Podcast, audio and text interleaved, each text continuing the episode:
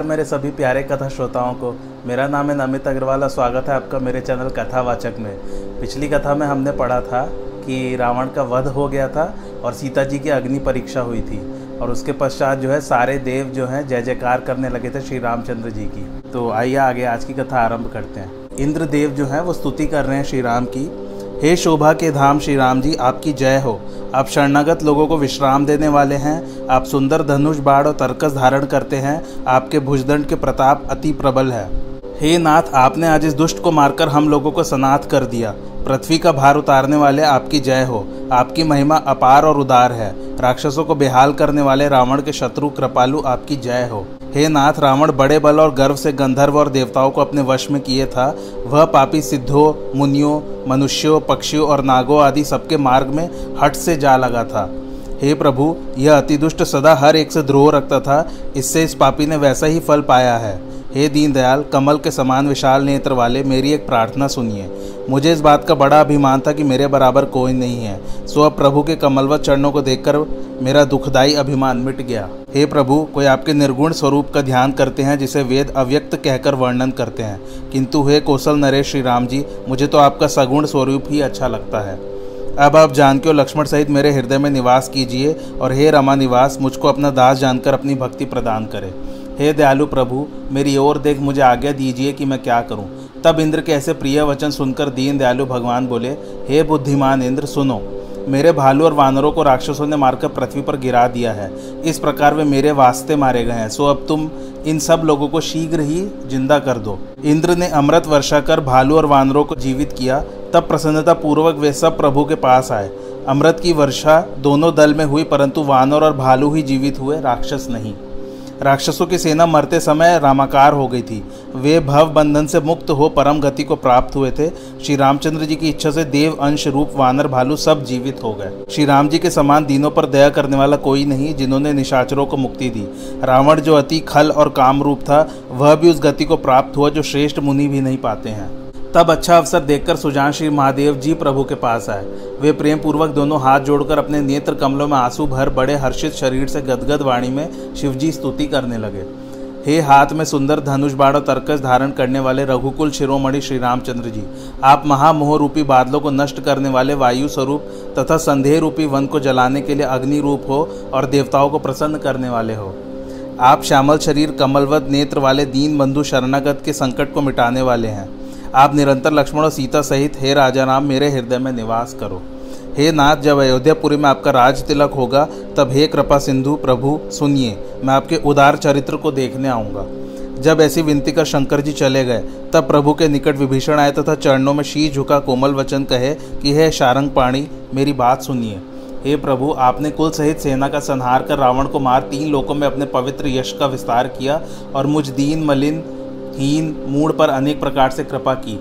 अब मुझ दास के घर चलकर इसे पवित्र कीजिए और स्नान कर युद्ध की थकावट दूर कीजिए।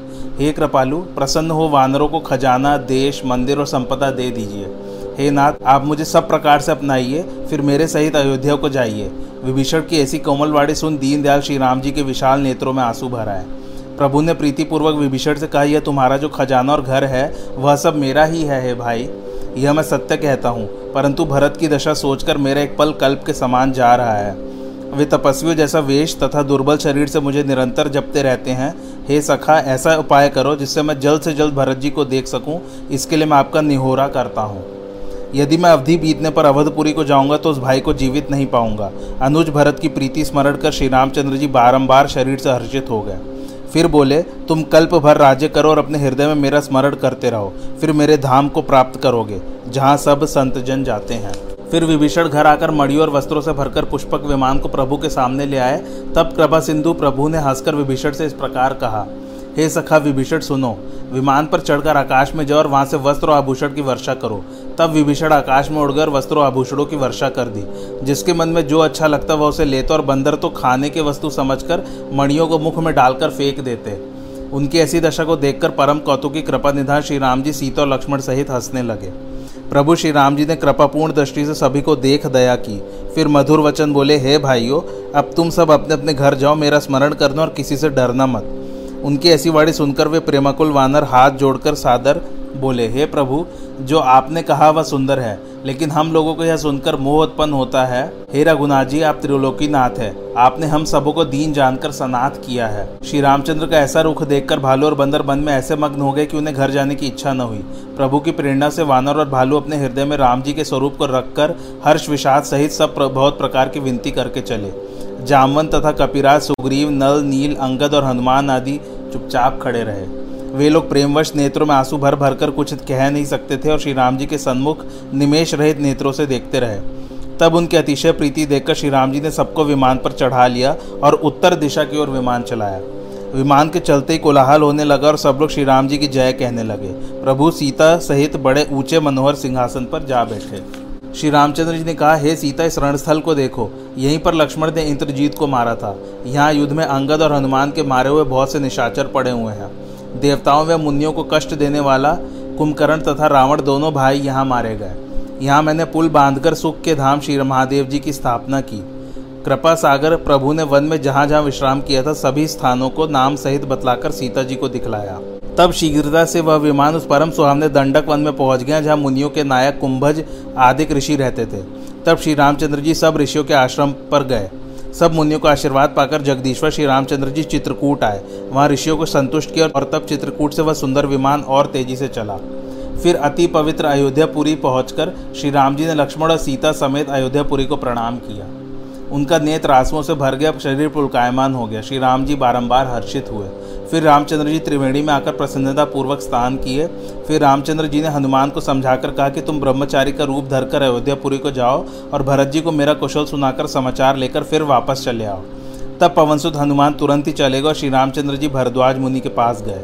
मुनि के कमलवत चरणों में नमस्कार कर दोनों हाथ जोड़कर फिर श्री राम जी विमान पर चढ़े। श्री राम के आगमन को सुनते ही निषाद प्रेमाकुल हो दौड़ा हुआ आया और परम आनंदित होकर प्रभु के पास आया। तब सीता से श्री रामचंद्र जी को देखकर निषाद पृथ्वी पर गिर पड़ा।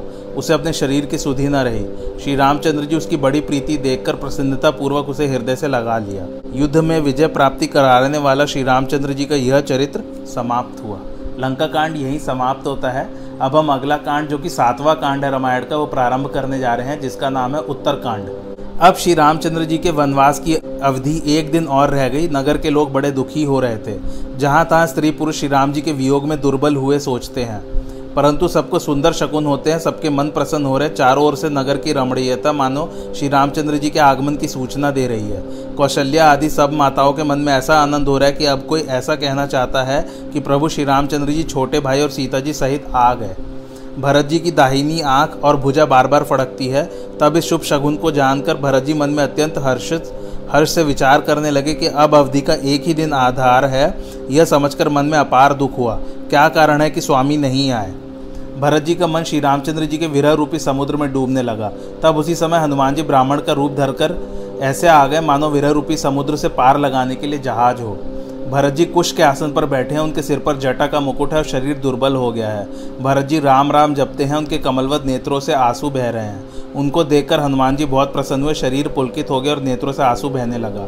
तब मन में बहुत भांति सुख मानकर वे कानों के लिए अमृत के समान वचन बोले। जिनके विरह में आप रात दिन सोचते हैं और जिनको निरंतर रखते हैं, वे रघुकुल भूषण सज्जनों के सुखदायक देवता और मुनियों का परित्राण करने वाले कुशल पूर्वक आ गए। वे प्रभु शत्रु को संग्राम में जीतकर सीता और छोटे भाई सहित आते हैं। हनुमान जी के वाक्य सुनकर भरत जी के सारे दुख ऐसे भूल गए मानो प्यासे ने अमृत पाया हो। भरत जी ने कहा, हे प्यारे, तुम कौन हो और कहाँ से आए हो जो तुमने मुझे परम प्रिय वचन सुनाए? हनुमान जी ने कहा, हे कृपा निधान सुनिए, मैं पवन पुत्र हूँ, मेरा नाम हनुमान है और मैं जाति से वानर हूँ। मैं दीन बंधु श्री रामचंद्र जी का दास हूँ। यह सुनते ही भरत जी आदर से उठकर मिले। मिलते उनके हृदय में प्रेम नहीं समाता, नेत्रों से आँसू बहने लगे, शरीर पुलकित हो गया। भरत जी ने कहा, हे हनुमान, तुमसे प्राप्त इस संदेश के समान संसार में कुछ नहीं है। तब हनुमान जी ने भरत जी के चरणों में मस्तक नवाकर श्री रामचंद्र जी का संपूर्ण गुण कहा। भरत जी ने पूछा, हे हनुमान, कहो तो सही कि क्या कृपालु स्वामी कभी मुझे दास समझकर स्मरण करते हैं? हनुमान जी ने कहा, हे स्वामी, आप श्री राम जी को प्राणों से प्यारे हैं। तब भरत जी के चरणों में सिर नवाकर हनुमान तुरंत ही श्री राम जी के पास चले गए। वहाँ जाकर उन्होंने सब कुशल कही तो प्रभु श्री राम जी प्रसन्न हो विमान पर चढ़कर चले। इधर भरत जी प्रसन्न हो अयोध्यापुरी में आए और गुरुजी से सब समाचार कह सुनाया। फिर यह बात महल में बताई कि रघुनाथ जी कुशल पूर्वक नगर में आ रहे हैं। यह सुनते ही सब माताएँ उठ दौड़ी तो भरत जी ने प्रभु श्री राम जी की कुशल कहकर सबको समझाया। जब यह समाचार नगर निवासियों ने पाया तो सभी नर नारी प्रसन्न हो उठ दौड़े। सूर्य कुल कमल दिवाकर श्री रामचंद्र जी वानर भालुओं को मनोहर नगर दिखाते हुए आते हैं और कहते हैं कि सुग्रीव, अंगद और विभीषण, सुनो यह पवित्र पुरी और सुंदर देश है। यद्यपि सब बैकुंठ का वर्णन करते हैं, वेद पुराणों में विदित है तथा संसार जानता है, परंतु अयोध्यापुरी के समान मुझे वह भी प्रिय नहीं है। इस प्रसंग को कोई कोई जानते हैं। यह सुंदरपुरी मेरी जन्मभूमि है, इसके उत्तर में पवित्र सरयू नदी बहती है। इसमें जो लोग स्नान करते हैं, वे बिना प्रयास ही मेरे पास रहने को स्थान पाते हैं। यानी कि मुक्ति पा जाते हैं। यहाँ की निवासी मुझे अत्यंत प्रिय है। यह पूरी सुखों की राशि और मेरे धाम को देने वाली है। कृपा सागर भगवान श्री रामचंद्र जी ने सब लोगों को आते देखा, तब विमान को उतरने की प्रेरणा दी। तब वह भूमि पर उतरा। पुष्पक विमान से उतरकर प्रभु श्री रामचंद्र जी ने उससे कहा कि तुम कुबेर के पास जाओ। श्री रामचंद्र जी के आज्ञा पाकर वह चला।